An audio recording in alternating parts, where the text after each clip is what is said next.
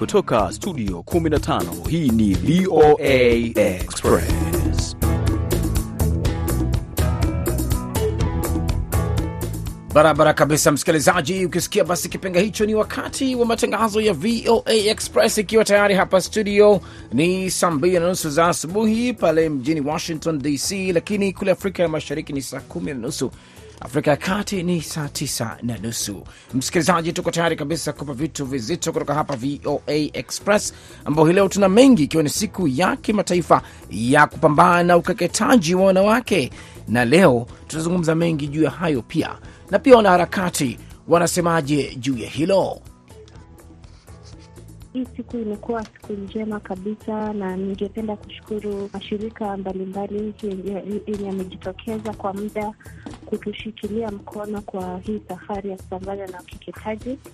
Na msikilizaji, basi mbali ya hayo pia tutakusomea habari muhimu za dunia na tutaangalia uh, kwa hapa Marekani mwezi maalum kabisa wa kuwaelezea historia ya watu weusi hapa nchini Marekani na wale wenye asili ya Kiafrika.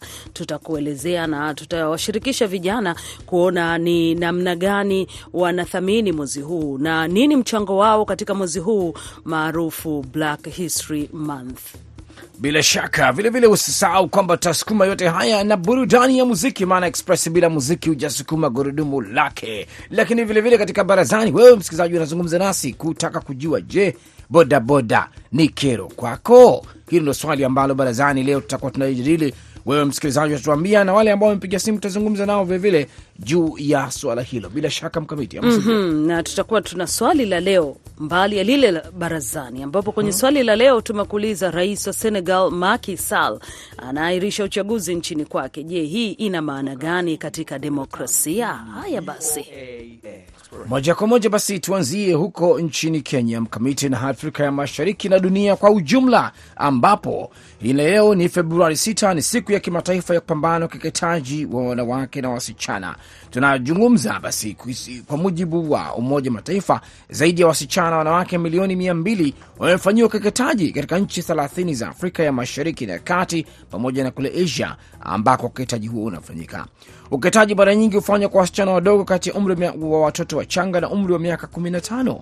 Matibabu ya matatizo haya ya kiafya yanakadiriwa kugharimu mifumo ya afya dola bilioni 1.4 kwa mwaka, idadi inayotarajiwa kuongezeka isipokuwa hatua za haraka zichukuliwe kupambana na janga hili. Basi tunaye hapa mtu ambaye ni mwathirika wa mambo haya na pia mwanaharakati kule nchini Kenya, Cynthia, ambaye anaanza kueleza jinsi anavyopokea siku hii. Hii siku imekuwa siku njema kabisa, na ningependa kushukuru uh, mashirika mbalimbali yenye yamejitokeza kwa muda kutushikilia mkono kwa hii safari ya kupambana na ukeketaji na kama mwathiriwa wa ukeketaji ningependa kusema kwamba uh, ninafurahi sana kwa kuona kwamba uh, dunia kwa jumla ina, inajali maslahi ya wasichana wa, wanao uh, walio katika uh, wana, walio katika sehemu zenye ukeketaji bado inaendelea na kufanya juu chini kuhakikisha kwamba wanaweka mikakati kupambana na ukeketaji. Kwa hivyo mi ningesema shukran sana kwa kwa mashirika na pia kwa watu binafsi wanaofanya uh, juu chini kuhakikisha kwamba ukeketaji umekomeshwa. Na hii leo ikiwa basi ni siku kama hii muhimu kabisa, na binafsi eh, Cynthia ni mwathirika, pengine wito unaotoa kama mwathirika ni upi katika siku hii? Kwa mimi ningependa kusema kwamba uh, ni ni vyema kabisa watu wanaopambana na na mashirika yanayopambana na ukeketaji walete um, waathiriwa wa ukeketaji uh, pia katika you know, wawapee sehemu ama platforms ya kuweza ku, kuongea kwa, na kuhamasisha jamii kwa jumla, kwa sababu unavyojua leo uh, dhini ya leo ilikuwa ya ku, ku, kuangazia um, sauti za waliopitia ukeketaji na kuhakikisha kwamba wameshikiliwa mkono ku, kuleta mabadiliko katika um, hii hii uh, safari ya kupambana na ukeketaji. Kwa hivyo ningependa tu kusema uh, kwa tukishikana wote pamoja tunaweza leta uh, tunaweza komesha ukeketaji kabisa, na kwamba uh, jamii kwa jumla inahitaji kuelimishwa, kuelimishwa madhara ya ukeketaji, kwa sababu natumai kwamba tukikuwa na mazungumzo uh, bila bila ku, ku, kuwa na judgment, tunaweza kuwa na mazungumzo na uh, wanaume pia waweze kuelewa madhara madhara uh, yenye wanawake wanapitia uh, wakifikishwa ukeketaji na pia kueleza uh, pia wa, wa, jamii zenye hata hazifanyi ukeketaji. Tunaelewa kwamba tukipata hiyo um, tukipata hiyo support ya hata jamii zenye hazifanyi ukeketaji tunaweza pata at least uh, global uh, movement towards SGM. So ningeweza kupenda kusema kwamba sisi wenyewe kama waathiriwa hatuwezi peke yetu, tunahitaji uh, kuungana pamoja na mashirika, tunahitaji kuungana pamoja na jamii bila shaka kuungana na mashirika, kuungana na jamii, ndio wito huo ukitolewa na mmoja wa waathirika wa ukeketwaji, akizungumza binafsi kabisa siku hii ilivyo muhimu kwake, na ni sauti, wanasema kama kauli mbiu inavyosema mkamiti, ya hao wenyewe walioathirika wakizungumza mm, na kupewa sauti yao leo waseme, ndio kauli mbiu ya mwaka huu.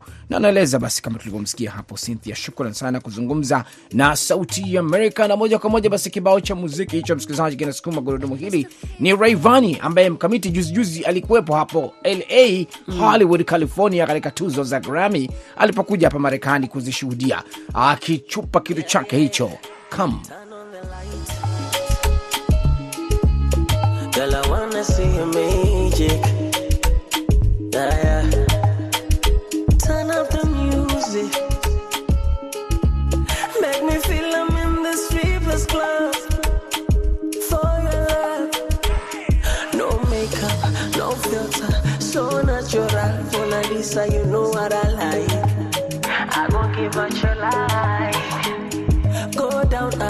Up, wetingisha. Put it in your mouth like a shisha, you know what I like. I go give you out your life.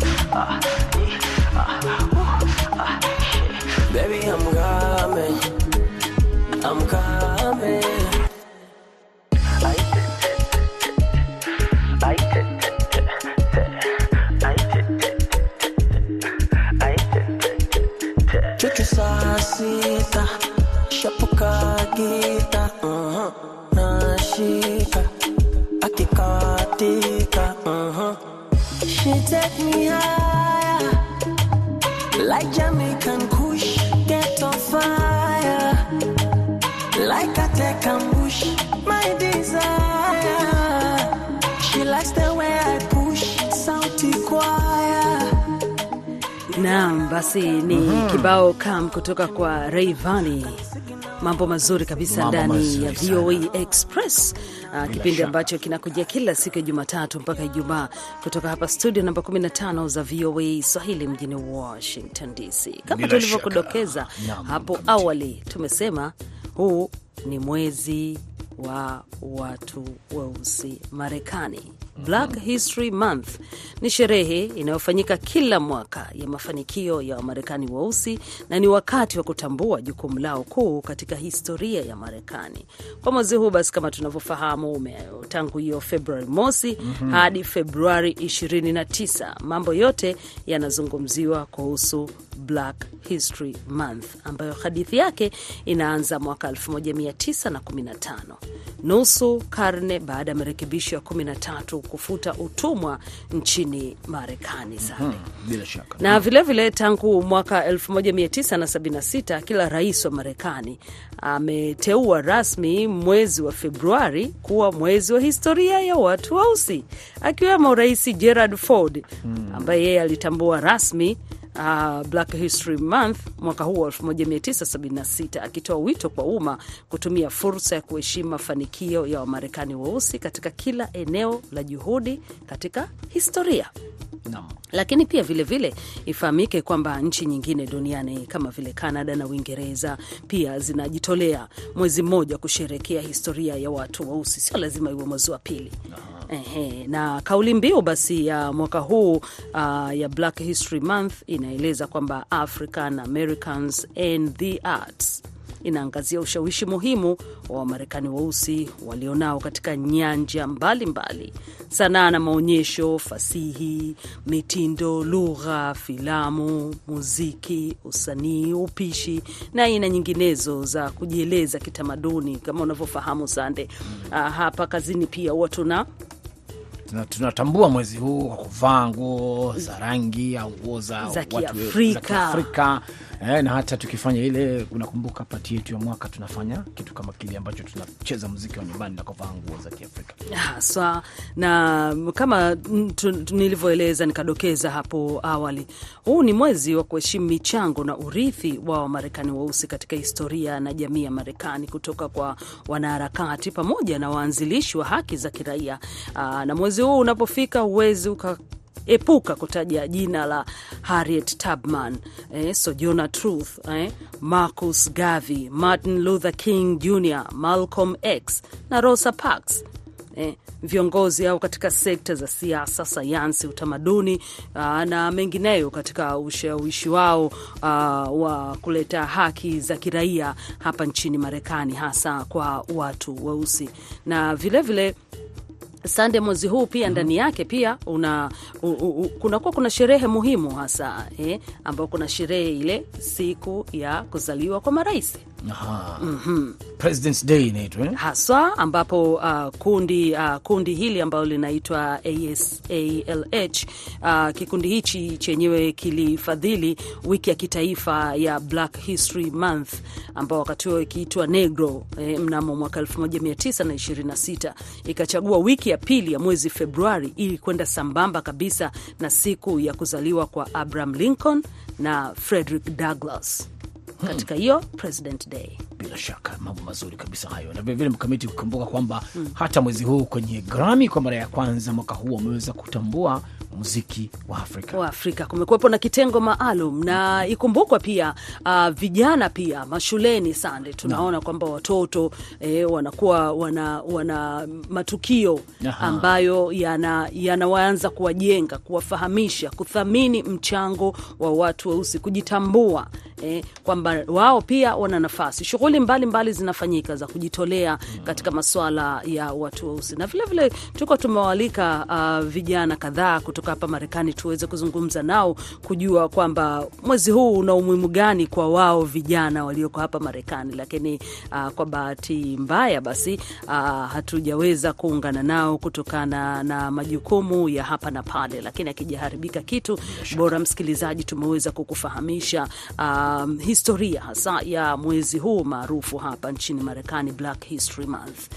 Bila shaka na ni kweli kabisa mkamiti. Basi, na kabla ya kuelekea kwenye habari za dunia, nikukumbushe tu msikilizaji ni kwamba matangazo haya yanakujia kupitia washirika wetu kule nchini Kenya, Sauti ya Mwananchi Radio eneo la Nakuru, hali kadhalika Mwenedu Radio ya Voi, sasa radio pale Bungoma, kule Tanzania Dodoma FM ya Dodoma, Nuru FM kule Iringa nyanda za juu, na KFM pale Songea, bila kusahau Hits FM iliyoko kule uh, Zanzibar na kule DRC RNA Radio Bunagana, Radio Manyema namba ah, Kindu na nyinginezo. Kaa tayari kupata habari za dunia.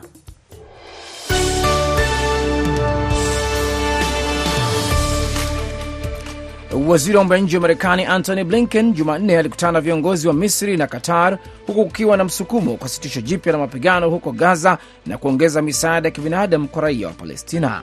Mjini Cairo, Blinken alikutana na rais wa Misri Abdel Fattah al Sisi kabla ya kusafiri kuelekea Doha kutana na kiongozi wa Qatar Sheikh Tamim bin Hamad Al Thani na waziri mkuu wa Qatar Muhamed bin Abdurahman Al Thani. Marekani, Misri na Qatar zilisaidia kupatikana kwa pendekezo la sitisho la mapigano ambalo linafanyiwa kazi sasa, ambayo itajumuisha sitisho la muda la mapigano kwa kipindi cha wiki kadhaa na kuachiliwa huru kwa mateka wanaoshikiliwa na Hamas huko Gaza. Wanavijiji 11 waliuawa katika mashambulizi yaliyotekelezwa na waasi wanaoshukiwa ni wa kundi la ADF mashariki mwa Jamhuri ya Kidemokrasia ya Kongo, maafisa wa eneo hilo wameeleza hii leo. Kundi la Allied Democratic Forces ADF lenye uhusiano na kundi la Islamic State Jumatatu lilifanya mashambulizi katika vijiji kadhaa katika wilaya ya Mambasa kwenye jimbo la Ituri. Maafisa hao pia wameeleza. Matadi Muyapandi, afisa wa polisi katika wilaya ya Mambasa, amesema miili 11 ilipatikana katika maeneo tofauti ya msitu. Waasi wa Yemen wa kihudhi wanaungwa mkono na Iran hii leo Jumanne wamesema walishambulia kwa makombora meli mbili katika bahari ya Sham na kusababisha uharibifu mdogo kwa meli moja ya mizigo iliyokuwa ikisafiri kutoka pwani ya Hodeida nchini Yemen.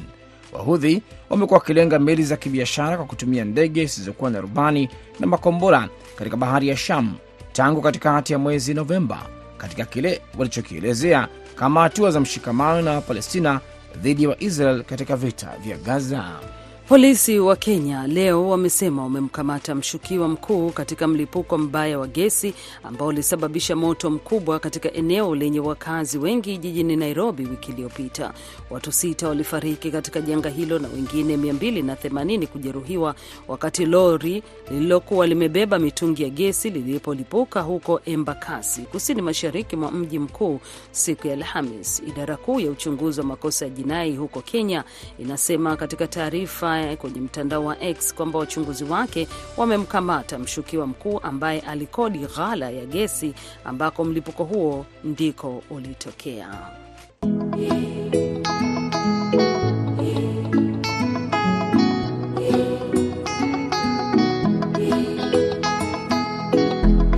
Oh,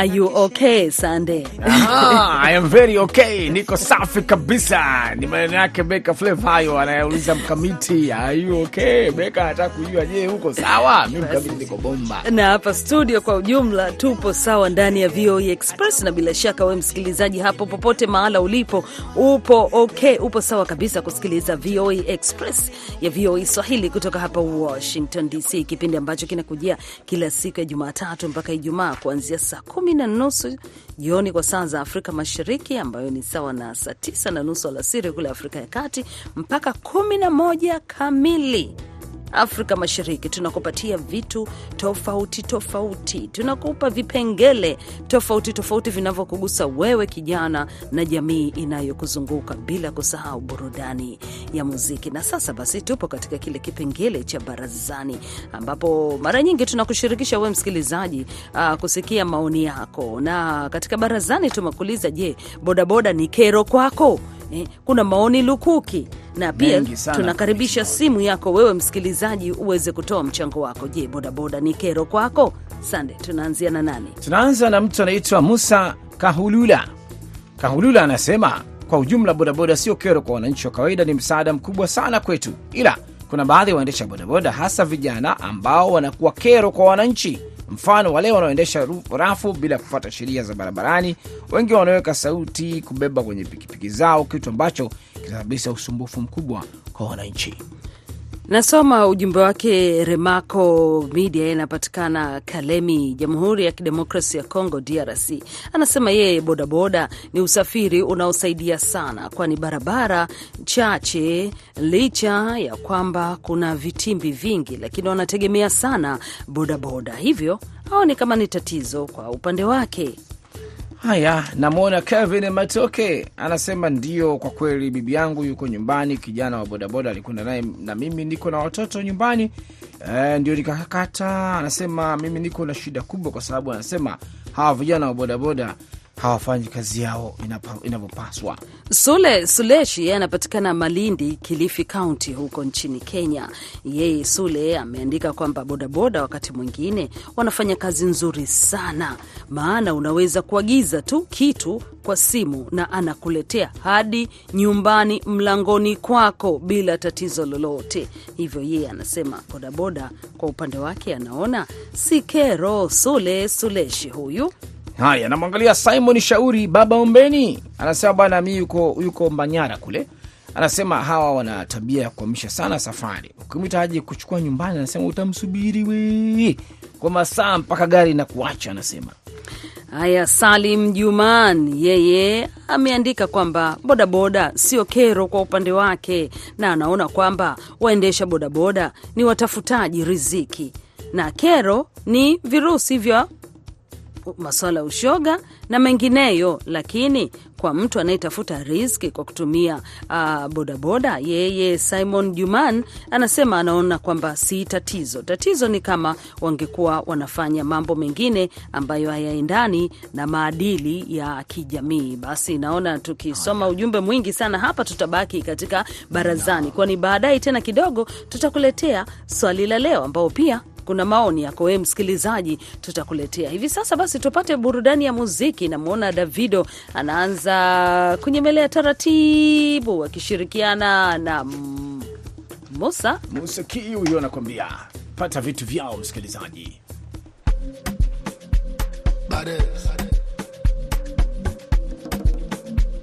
You know.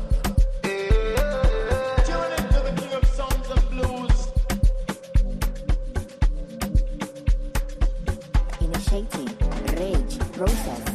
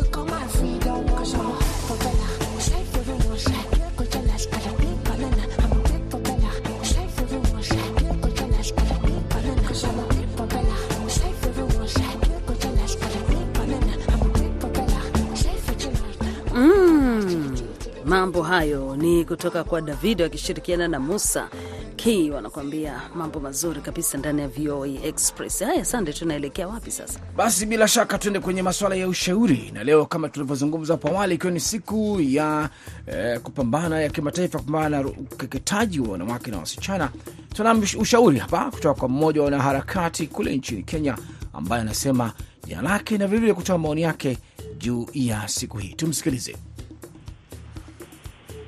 Uh, kwa majina mimi naitwa Kambale Duba. Mimi ni mwanzilishi wa Kambale Duba Foundation. Tuna empower girls and women in the northern part of Kenya.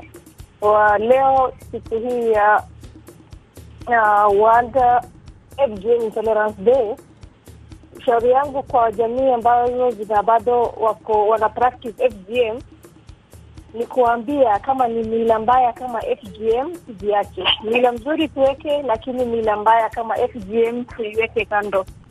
Ukeketaji ni uh, ni mambo yanafanyika kwa jamii tofauti tofauti, haswa kwa jamii ya pastoralist communities, lakini iko na madhara mingi. Madhara yake si fisiko peke yake, lakini pia ni uh, inaletea watu shida mingi wakati wa kuzaa. Watoto wanaumia wakati wanazaliwa, wamama wanaumia wakijifungua, haswa wama watoto wenye wanaolewa wakiwa na umri mdogo. Katika jamii za pastoralist wanaumia sana, so hadhari zake ni nyingi nyingi sana, lakini ina affect uh, both physical iko na challenges mingi both physical and also the psychological. Ya, ningeomba serikali serikali ya Kenya ilishasema ya kwamba uh, ukeketaji iachwe na it was uh, illegalized. So naomba serikali waitie bidii na washirikane na other partners pia to make sure that tumeacha hii ukeketaji. Na in Kenya kwanza kuna kitu hii kitu inaitwa medicalized FGM ambao watu wa- wauguzi ama hata watu wenye wanafanya katika mahospitali ndio wanasaidia watu kufanya ukeketaji. Serikali ichukue hatua. Shukrani sana kwa ushauri mzuri kabisa unaoendana sambamba na siku hii ya leo ya inayoangazia masuala ya kusitisha au kukomesha uh, mambo ya ukeketaji. Bila shaka ujumbe maridhawa kabisa huo mkamiti tumeupata. Basi kabla ya kukamilisha kabisa matangazo haya, kuna swali ambalo mkamiti lipo kwenye mtandao wetu wa Facebook na watu wametoa maoni yao. Swali linasema rais wa Senegal Macky Sall aahirisha uchaguzi nchini kwake. Je, hii ina maana gani katika demokrasia? Elisha Mazoya anasema huu ndio ukiukwaji mkubwa wa demokrasia, na rais huyu ni mmoja kati ya viongozi ambao hawaheshimu sheria na katiba. Eli Joseph kwa upande wake anasema demokrasia imefeli Afrika. Hata uchaguzi ukifanyika, aliyeshinda atatangazwa yeye, sio bora yeye amethibitisha tu kuwa hatoki kuliko kupoteza hela na muda. Jacob Masungo anasema kucheleweshwa kwa uchaguzi na rais wa Senegal Macky Sall kunaweza kuchochea mjadala kuhusu mchakato wa demokrasia na utawala bora. Wananchi wanaweza kuwa na mitazamo tofauti kuhusu uamuzi huo, na inaweza kuvuta hisia kuhusu uwazi na usawa katika mifumo ya kisiasa. Muhamed Charo kwa upande wake anasema demokrasia ya kiafrika ni ya kijambazi na ufujaji wa fedha za serikali, hivyo anataka kubaki madarakani kwa ufisadi aliyoufichua na maovu yake aliyofanya anayaficha. Kasim Bakari yeye anapatikana Magugu, Manyara, Tanzania, anasema siasa za Afrika zinachosha sana. Kuahirisha uchaguzi ni dalili za kung'ang'ania madaraka. Naye Andre Brayo anasema asilimia 90 ya marais wa Afrika walioko mamlakani hawakushinda uchaguzi, ila walitumia njia za kifisadi. Marais hawa wamefanikisha hili, kwani wametaka idara za, za juu za serikali kama tume ya uchaguzi, mahakama na bunge. Demokrasia ya Afrika kwa kweli, anasema imefeli. Haya basi, namwona naye huyu uh, si mwingine anaitwa Bernard Orina Umbega, anasema ni kwenda kinyume na haki uh, ya wananchi na pia kuvunja demokrasia ya nchi, inaashiria ubepari na mipango finyu ya wizi wa kura. Viongozi wa mataifa ya nchi za Kiafrika wako na tabia za aina hiyo. Shukrani pia kwako Edward Bitonyi, Tano Peter, Cosmas Sen na wengine wote mliojitokeza. Tuna budi basi kufunga VOA tunafunga vile na nini mkamiti na kitu chake Davido akishirikiana na Musa Kia anakuambia unavailable. Bila shaka usahau kibao hichi wameimba, lakini vivile walichaguliwa watu hawa kwenye zile tuzo za Grammy katika upande wa Afrika waliwakilisha, ingawa hawakupata ushindi. Basi moja kwa moja, msikilizaji, tunatakia siku njema. Langu jina Sunday shomari na mwenzangu Mkamiti, kwa heri kwa sasa hey.